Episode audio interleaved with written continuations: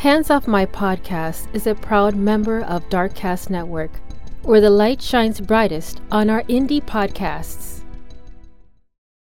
Hola, my beautiful humans. This is Jasmine Castillo. And this is M W. Bringing awareness of murdered and missing Indigenous women, girls, Two Spirits, the L G B T Q community, Asian American, Native Hawaiian, Pacific Islander, Black Indigenous people of color. These are their stories. So, welcome to Hands Off My Podcast. Part one. Angela Green, a mother and a homebody, went missing in two thousand nineteen. Angela obsessively loved her daughter, but gets into an argument with her. The argument was over her daughter's increased independence. Once the fight reaches the top, Angela asks her daughter to leave the home for the first time. The last time daughter Ellie sees her mom is when she's backing out of the driveway. Through her tears, she watches her mother go back into the house. The circumstances around her disappearance are strange. This case is a missing person, but is being investigated like a homicide. This is Angela's story.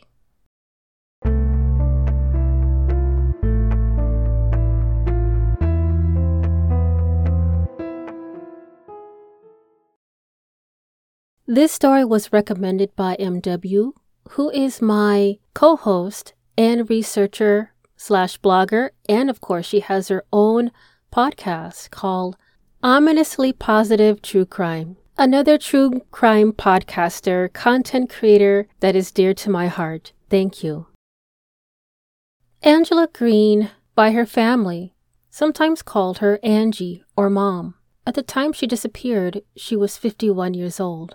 She was born in Baoding, Hebei, Xinh ha in China, which was just outside of Tianjin, China. April fifteenth, nineteen sixty-eight, to parents who were professors. Angela's mother is still living in China, and her father had passed away sometime after the year two thousand. Angela's sister, which will go by the initials C G, moved to New York some ten years earlier to Angela. The two kept a relationship going even as their lives moved apart. C G has two daughters, one of whom, Michelle Guo, advocates for her aunt Angela publicly. One niece is a lawyer and the other is a doctor. Angela had been a proud American citizen for over twenty years. There were some rumors of her having a dual citizenship in China. Angela grew up in China and studied English there as well. She was fluent in Mandarin, but her English was not perfect. And the reason why emphasis on this particular point in her fluency in English will come further down in the story.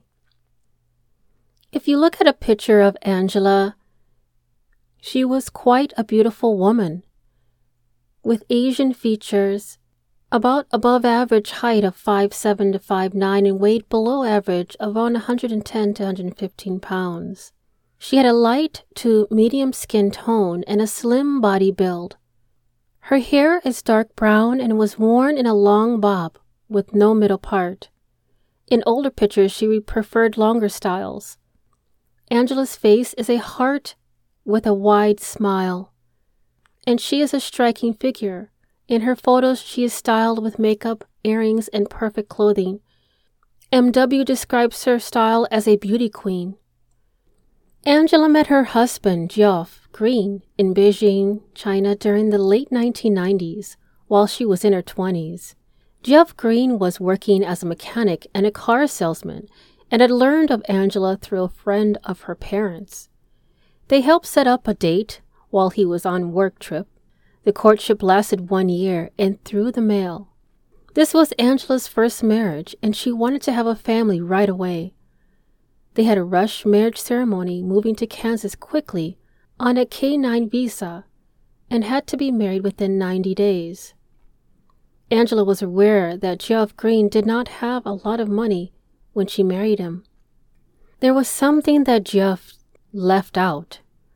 And he was not honest with Angela about his age. He was thirteen years older than she was, and also did not tell her about his earlier family. The ex-wife was completely surprised by the marriage because he had told no one. Well, there were other troubling signs in the marriage, but they were subtle. They treated each other as co-workers.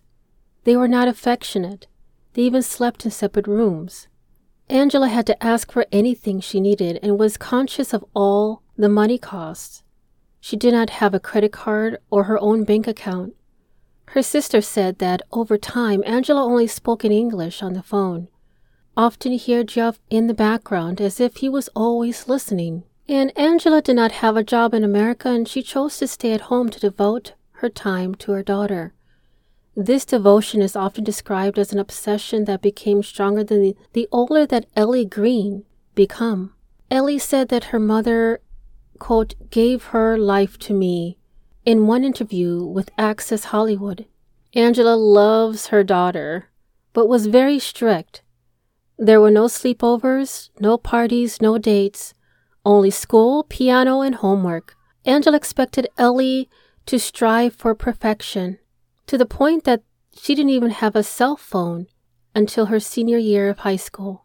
The two were very close anyways. Described as a bit of a tiger mom and uh, who pushed her daughter to be better and better. Angela would take thousands of photos of her daughter, mostly posed around her plants. The backyard was a safe place for the both of them, and they made many memories there together. Ellie is convinced that if her mom is still alive, she would reach out. Angela used to handwrite intricate notes for her daughter daily. M W had done extensive information about her story, and she identified that, that Angela may have had a history of mental health. There was never any official diagnoses. One moment loving and protecting to Ellie, and the other aggressive and mean when Ellie would fail at something. Angela had a temper and would sometimes throw things at an argument. The maternal family described her as temperamental and might not want to talk. She also had a distrust for doctors and had only been to one to deliver her child, Ellie. Angela did not leave her home without being accompanied by someone. This was usually either Jeff or Ellie, and the reason is partly because of the language barrier. She didn't have deep friendships, but yet neighbors loved her and the work she did around their neighborhood. Angela's ability to look beautiful and put together also made her intimidating. If someone tried to make friends, they were redirected. The family home wasn't the type that you could just stop by and have a play date, and if that was the case, you had to have Jeff's approval. Angela did not use social media. She did not text or even carry a phone with her. Sometimes she kept the home dark and crowded with items. The darkened windows would spurn neighborhood rumors that she had may have been depressed. Yet overall, Angela was described as a very kind and thoughtful person, a person who was reserved and selfless, and a smart, beautiful woman. On top of that, she was an avid gardener and took care of her yard and the neighborhood free spaces. Some of her favorite plants were hostas, azaleas, and yuccas. Angela could cook and enjoyed cooking dumplings and spring rolls with her daughter. She also did next-level things like taking on extra projects at her daughter's school, making other children's costumes, or bringing lunches for teachers. And during the holidays, she would decorate the area, especially with American flags. Holidays were Angela's specialty, and she would make everything perfect. At the time of her mother's disappearance, Ellie was a freshman or sophomore in college. Ellie studied business honors and finance and data analytics at K U. Before this career field, she started in engineering and computer science. Recently, Ellie switched to journalism. The idea was to help people similar to her situation. In December of twenty twenty-one, she was anticipating and graduating with a degree in journalism. Ellie herself is fluent in Mandarin and would converse with her mother in her mother's native language. Ellie can speak four languages in total. And sometimes Ellie had to be the mediator between her father and mother because they didn't speak a common language. Ellie excelled in school and was ahead of her college class. Ellie actually attended a beauty pageant around August thirteenth, twenty twenty-one, Northern Colorado's annual Miss Colorado U S A and Miss Teen Colorado U S A. It was her first time pageant, and she had hoped to win to use the platform to put the spotlight on her missing mother. Ellie said her mother wanted her to become a pageant queen. Previously, they didn't have the funds to compete, but between donors and other support, Ellie now can. And based on M W's information, currently, Ellie is working with Sarah Turney and has started to advocate through TikTok and podcasts. During his wife's disappearance, Jeff has given inconsistent stories and minimal emotions. In one of the stories, he mentions that he thought maybe his wife faked her death to hurt him, but gave no supporting evidence. And during that time, Jeff tells Ellie that he realizes he's probably a primary suspect. Then he cautions his daughter against talking to the police.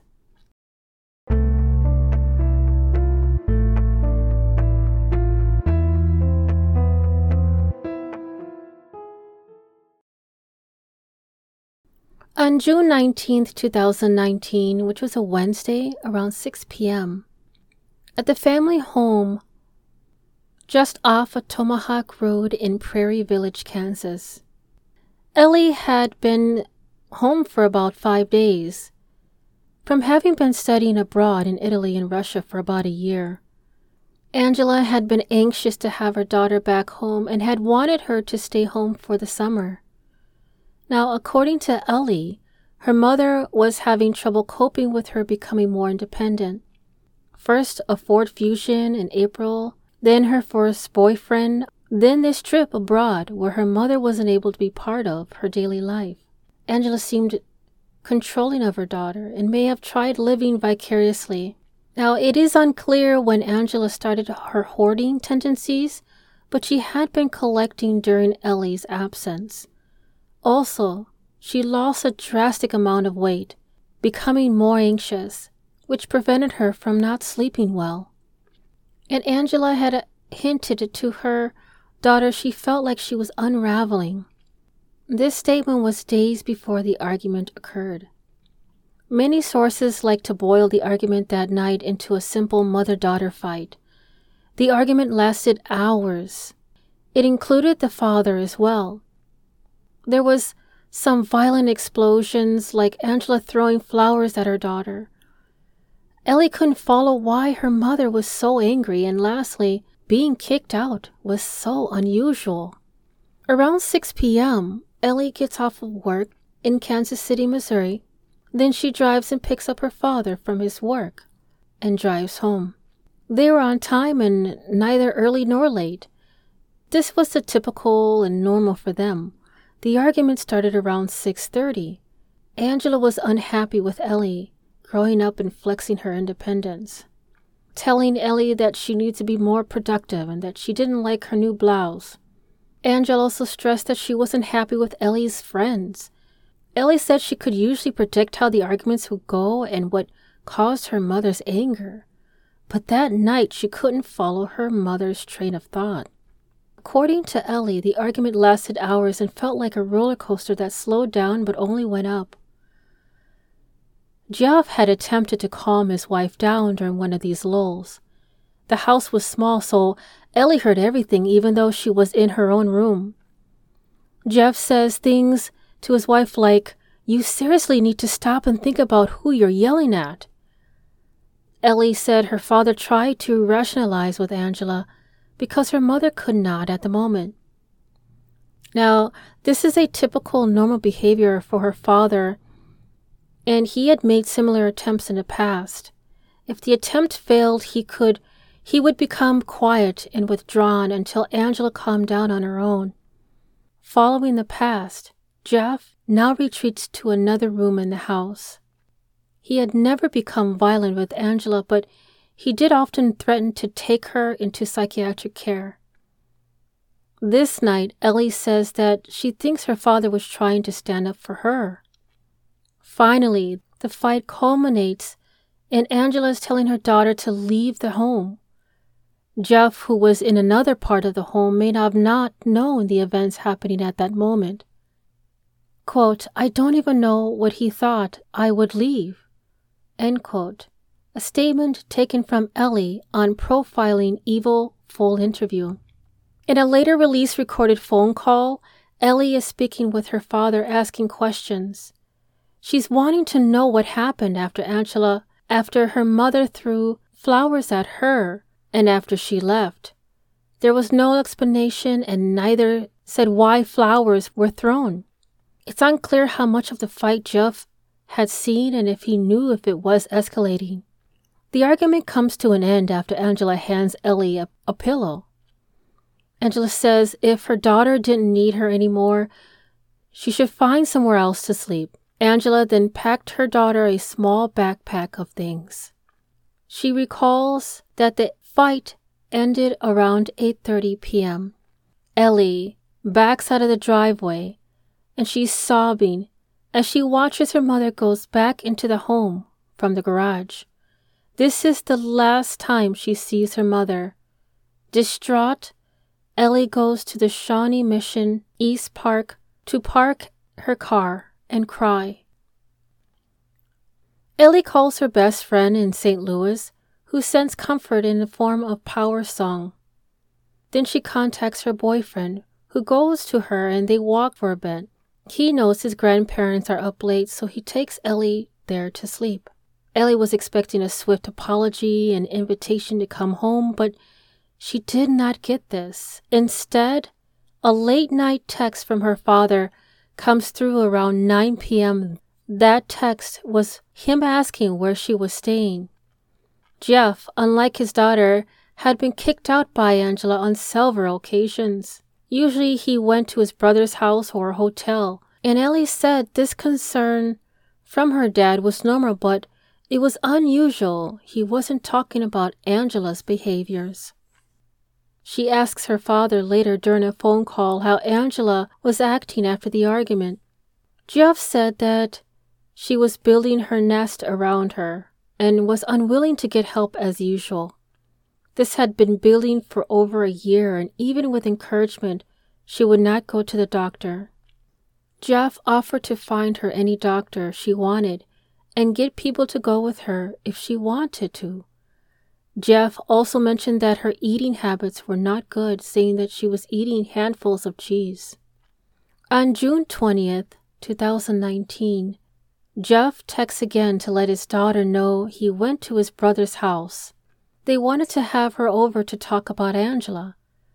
Ellie declines because she did not know if her mother was there or not. Ellie tells him that she has other plans. The paternal family will not confirm or deny the events. They have allegedly stopped talking to Ellie. Now, Ellie's boyfriend's family were under the impression that now both Ellie and Jeff had been kicked out of the home. Her boyfriend's family talked that they all decided to open their homes to Ellie to allow her to stay for however long she needed. She blended right into the family, and it was a joy for them. Her boyfriend's family loves Ellie, but assumed the argument she had would resolve quickly. They didn't want to step in on Ellie's family's toes by bringing Ellie into their family fold. They attempt to reach out to Jeff, but he doesn't want to talk and never ask for details about his daughter. Now, they thought this was quite strange. On June twenty-third, this is the day Ellie received a text from her father, and it is unclear who texted whom first. And based on a statement from Profiling Evil, Where's Angela Green? One of the texts stated, quote, M is getting mental health care, and I'm at home beginning to organize. Come by anytime. Front door is open. Later at six twenty-six p.m., another text from Jeff saying that they needed help going through Angela's things and getting rid of stuff. The text doesn't raise alarm for Ellie because it wasn't unusual for her father to want Angela to get mental health. The only unusual part was that he was following through. Allegedly, Jeff was speaking with the facility and talking with an insurance company that day. At six forty-eight and seven fifteen p.m., more text messages. Quote, "We met the mental health people in the store parking lot and it was a struggle. Better than trying to pry her out of the house. And she always looks good going out, so she did not have the embarrassment of house clothes or untidy house." The next message said, "Oh, don't let anyone know about Mom, including the redacted maternal family name, until I know more about her condition." Jeff stated, quote, "I didn't want you to think she had run off with some stranger to do something, and um, I thought it would be, uh, the truth is that she kind of disappeared," end quote. Angela did not leave the house without looking nice and taking her personal items with her like a purse. These items were all left at home. Jeff also is not able to provide information on which store parking lot this exchange took place in. Sometimes he would say Price Chopper, Aldi, or just a store near their home. No information on the health facility either was given. Text from Ellie asking where her mother is is being left unanswered. Ellie goes to ask her father in person where her mother's hospital was. The only information he gives is that it's, quote, "down south."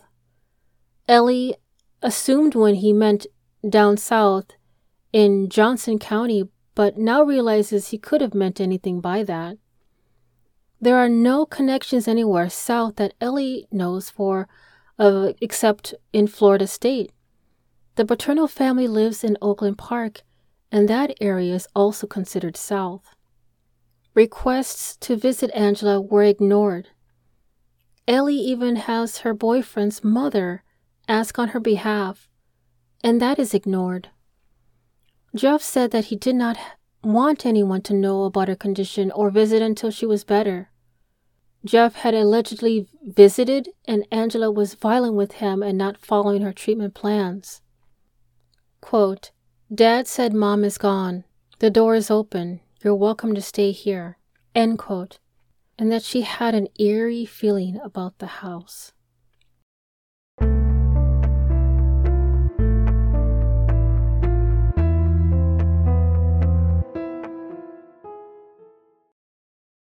Stay tuned for part two, which is next.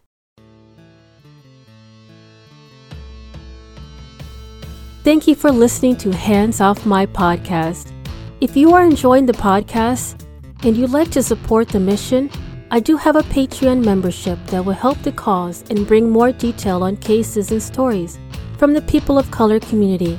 If you yourself has a lost loved one or a story suggestion, please don't hesitate to contact me at email hands off my podcast at gmail dot com.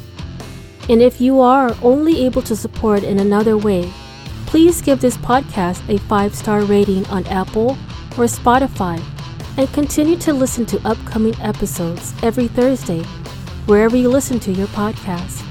Dios te bendiga.